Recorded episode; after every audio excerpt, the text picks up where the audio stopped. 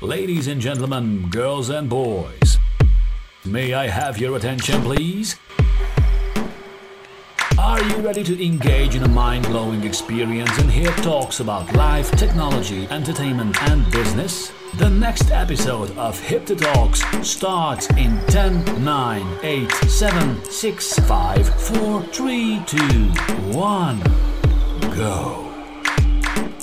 Hi everyone, uh, Zoltan here from Hipther Talks. We're back again this week. We're still staying on blockchain because we love blockchain.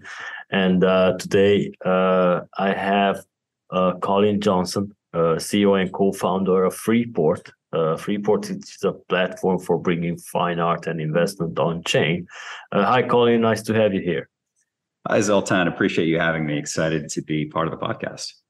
All right. So before we dive into the questions, just say a few words about yourself, how you got started, how you get, ended up at Free, co-founding Freeport. Sure. Uh, so before getting into Freeport, I was at Apple for five years. I managed marketing for Apple Cash, which is on the Apple Pay team. Uh, before that, I was on the partnerships team there. So I managed a lot of our relationships with the large issuing banks in North America. So like Chase, Wells Fargo, TD Ameritrade, all those folks. Uh, before being at Apple, I was actually at American Express out on the East Coast. So they had a digital partnerships and development team, uh, partnered with people like Uber and Airbnb, and tried to make Amex cool for young people again. Uh, so I've been in marketing for quite a long time. I've been in digital payments for quite a long time. And I've also been very, very interested in crypto for a long time. So everything that I've done in my professional career, I've been trying to get these like large scale corporations to move more towards blockchain um, unsuccessfully very frequently. So I decided that uh, I myself would like to get in and, and start a company um, because I think the technology is just so revolutionary, right? Uh, and if you want to build something cool today, it's kind of like AI or blockchain. Uh, so that's how we ended up here. Yeah, exactly. Or just AI uh, in the past yeah. Uh, few months. right, right. All right. So could you tell us more about Freeport and, and how does it work?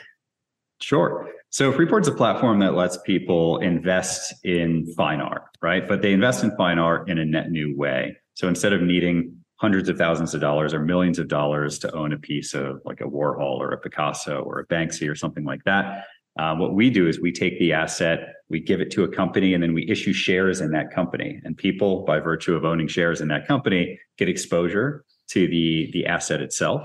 Um, and then on top of giving people the financial exposure, so this is a real security. Um, but on top of giving people the financial exposure, we're also letting people engage with the art virtually in a 3D gallery that we've created. Um, so we've got a leaderboard in there as people's collections grow. They'll, they'll be getting higher scores. They'll be able to share their collections with friends. They'll be able to customize the collection.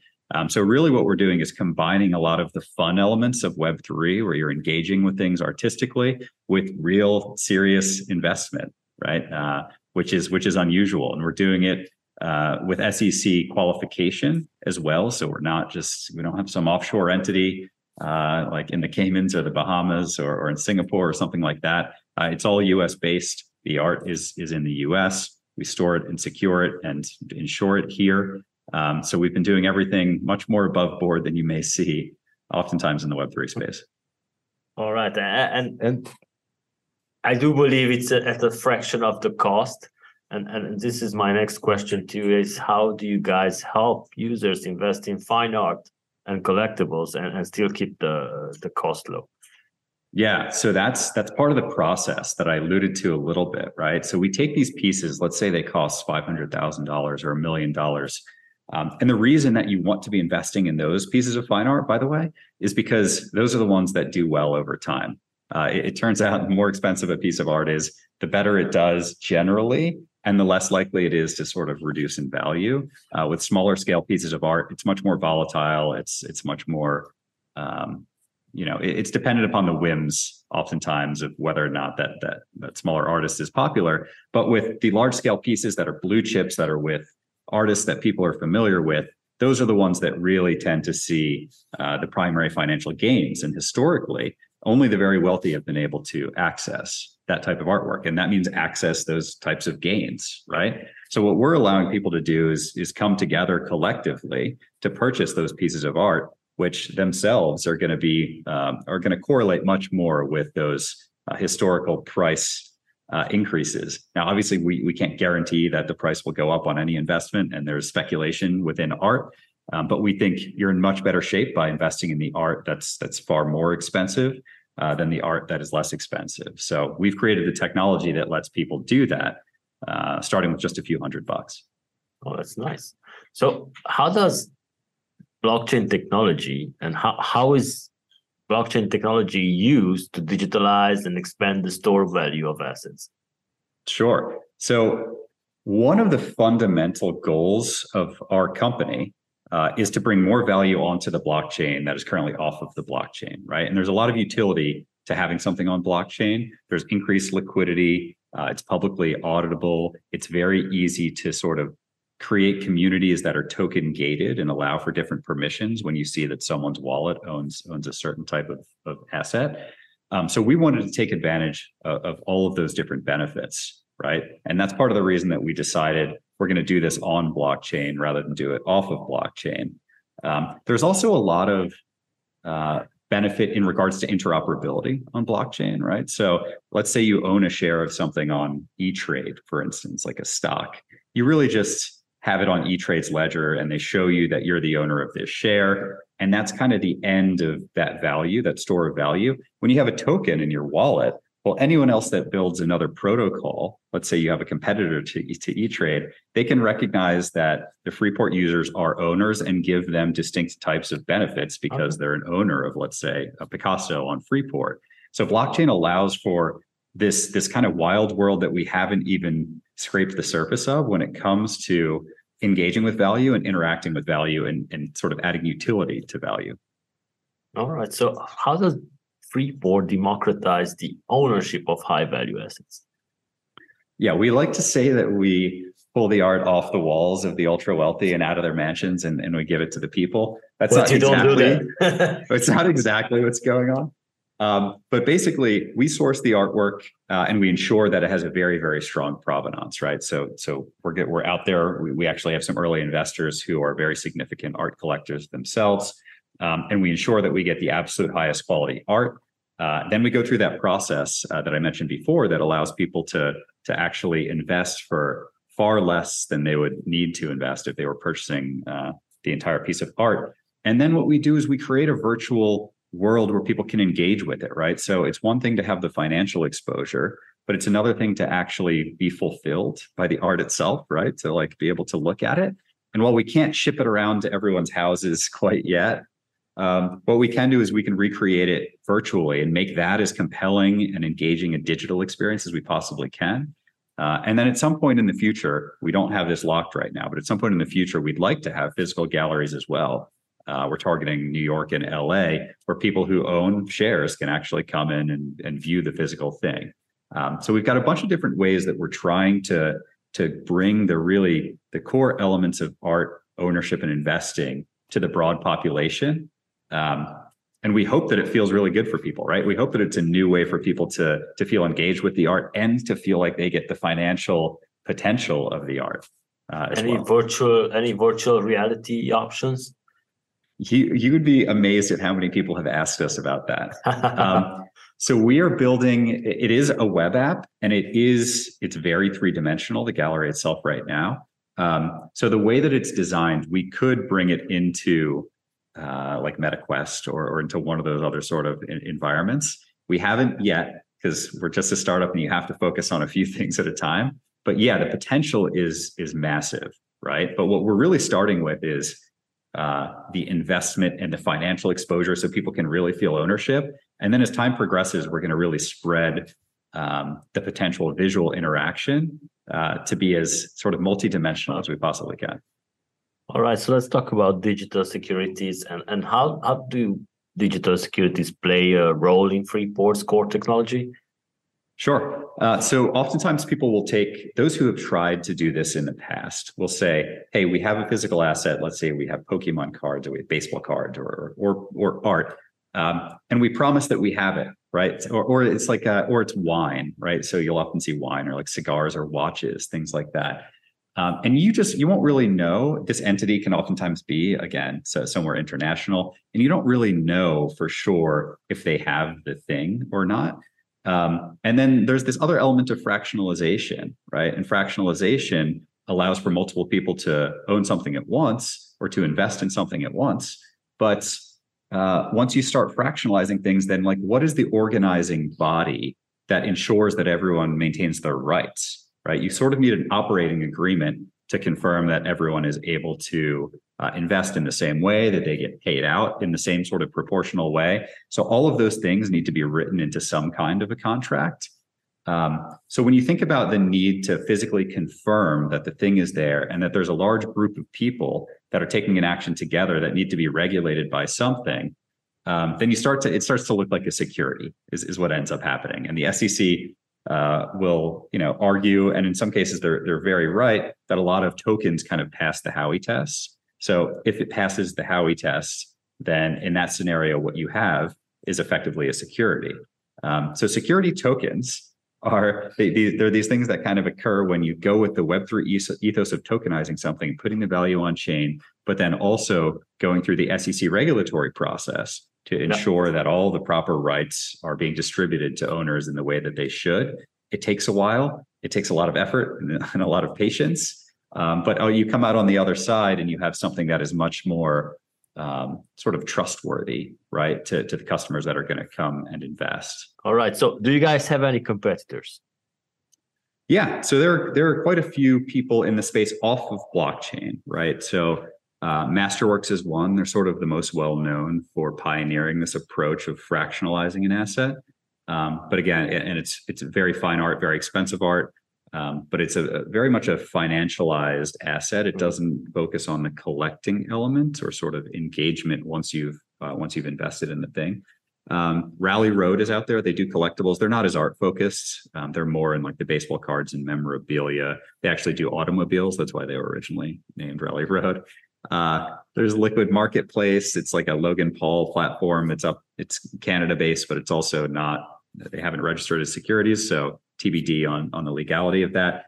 Uh, and then I, I, expect there to be other folks that get into doing this in the blockchain space. We're, we're relatively early there, but I will say the fractionalization space, like the idea of people collectively owning expensive things together, uh, has taken off over the past five or six years. Right? People want to feel like they own a piece of history, they own a piece of culture, uh, and they have unique uh, collections even if they don't necessarily own the full thing to start, yep. right? If, they, if they're just beginning their collections. So um, I would expect to see much more of it in the near future. And how is your platform different from the competitors? That's that's what interests me now, and and which are is the benefit it offers. Sure. Um, so again, you've got the financial exposure uh, that I mentioned before, but then we're also trying to engage with folks once they invest so that they can enjoy the thing that they're investing in, right? It's not just that you have a little ticker symbol that says, I've invested in this thing and I hope the price goes up over time. It's that, okay, you now have a virtual gallery, for instance, that you can engage. Uh, engage the art within, right? Or that you can share with friends and you can have your collection be ranked amongst other collections. Um, we're also allowing for different custom frames to come in so that you can you can make all of the pieces that you collect look unique to you. Um, so that's the sort of visual elements. We're also going to have likes and comments within that gallery, by the way. So people will be able to go to, I might be able to go to your gallery, for instance, and comment on all the amazing artwork that you have there. Um, so it'll be much more engaging on that front. But then because we're also utilizing uh, blockchain technology and, and people are going to, these are going to be real tokens on the Ethereum blockchain. It means that we can build we're future proofing over time right? So when other people build experiences like decentraland or sandbox and let's say we want to hang a piece of art from freeport in sandbox and only give access to people who have our tokens in their wallet to a certain area within sandbox we'll be able to do that. So so our tokens will allow us to unlock basically unlimited future experiences as blockchain continues to grow and mature uh, and different platforms and protocols decide that they want to recognize Freeport tokens. Um, another example is uh, using smart contracts for lending, right? I think a lot of people who are in the Web3 space are familiar with collateralized lending there. Um, so we have plans to unlock that as well. So you could take a piece of your Picasso, stake your tokens, and instantly get some USDC out into your wallet, as an example. Uh, it's not a feature that we're going to have at launch, to be clear, but we have the uh, the required qualification for it. And because again, we're utilizing the token technology, as long as there's a lender out there in the DeFi space, and I promise there are a lot of people who love lending in the DeFi space, we can tap into that with smart contracts. These other platforms can never can never do that, um, or it's a much more convoluted process. Let me say to do that. All right, so so you're on the right path. Yeah. In the meantime, I, I was thinking that we are going to do a session about cybersecurity in Prague, and uh, one of the experts has pointed out the fact that NFTs have not entered the gaming sphere yet and it's it's would be interesting to get a comparison between the NFT market and the skins in the gaming. I don't know if you're that much familiar, yeah. but this yeah, definitely yeah. will create a buzz once it gets there, and and and there will surely be need for cybersecurity experts on blockchain and uh, for smart contracts as well. Yeah, for sure. Uh, yeah, I was going to say there's one game called Illuvium that I've been following pretty closely. I don't know if you're familiar with it. It's it's no. built on Ethereum, um, but I think they're going to be one of the leaders in the space, and it's it's really interesting to see how ownership has gone from being very centralized and just sort of just yeah. the software developer dictates exactly what exists in the game and who can own it and how many copies there are of it to slightly less centralized right just a little bit of that power is shifting over to the users uh, and then they'll be able to actually own the assets. And I think we'll notice that over time, people will demand that more and more. Um, so absolutely, I think I think gaming is, and a lot of people are now aware of this, but gaming is going to be one of the most significant yeah. uh, use cases for for crypto and blockchain, in my opinion. Yeah, I know the hype now is AI creating art and stuff like that, but how do you think the NFTs can democratize the art market and which opportunities this technology offers to artists. Yeah, NFTs are hugely useful to artists. There's actually, if you go on crypto Twitter, uh, there are these large populations of artists, not like the, you know, there are the PFP NFTs that just have a headshot yeah. of someone and you're part of a community. Uh, but then there are other pieces of art that are just like they're open editions or they're one of ones and they're like photography or they're like legitimate art pieces that digital artists have created and now they can sell them as NFTs, which is fantastic because they can put these limitations on how many there are. So scarcity drives demand, wildly useful if you're an artist. And then additionally, you also get these ongoing revenue streams, right? So you can charge an additional like two and a half to seven and a half. I mean, whatever percent you want, I guess, but it tends to be somewhere between two and a half and you know seven and a half percent on every resale. So when someone purchases your art on OpenSea and then they sell it to someone else, you're still sort of receiving uh, the benefits yeah. from that. There, there, some people are.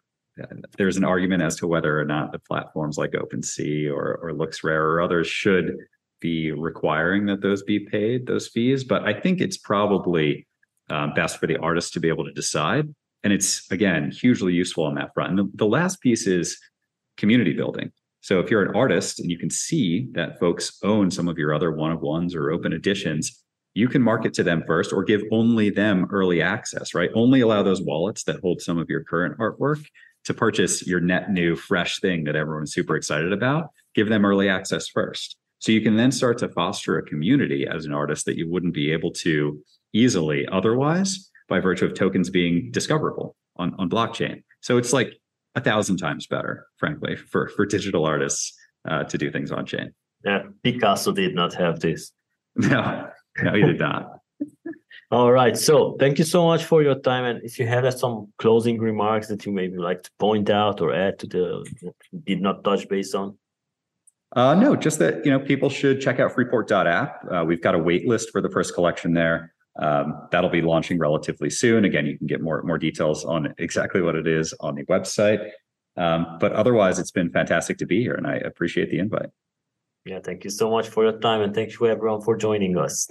Take good care. Thank you for joining. Be sure to check back next week for the next Hip Talks and subscribe on Amazon Music, Overcast, Spotify, Google Podcast, Apple Podcast, iHeartRadio, SoundCloud, Mixcloud, and Pandora.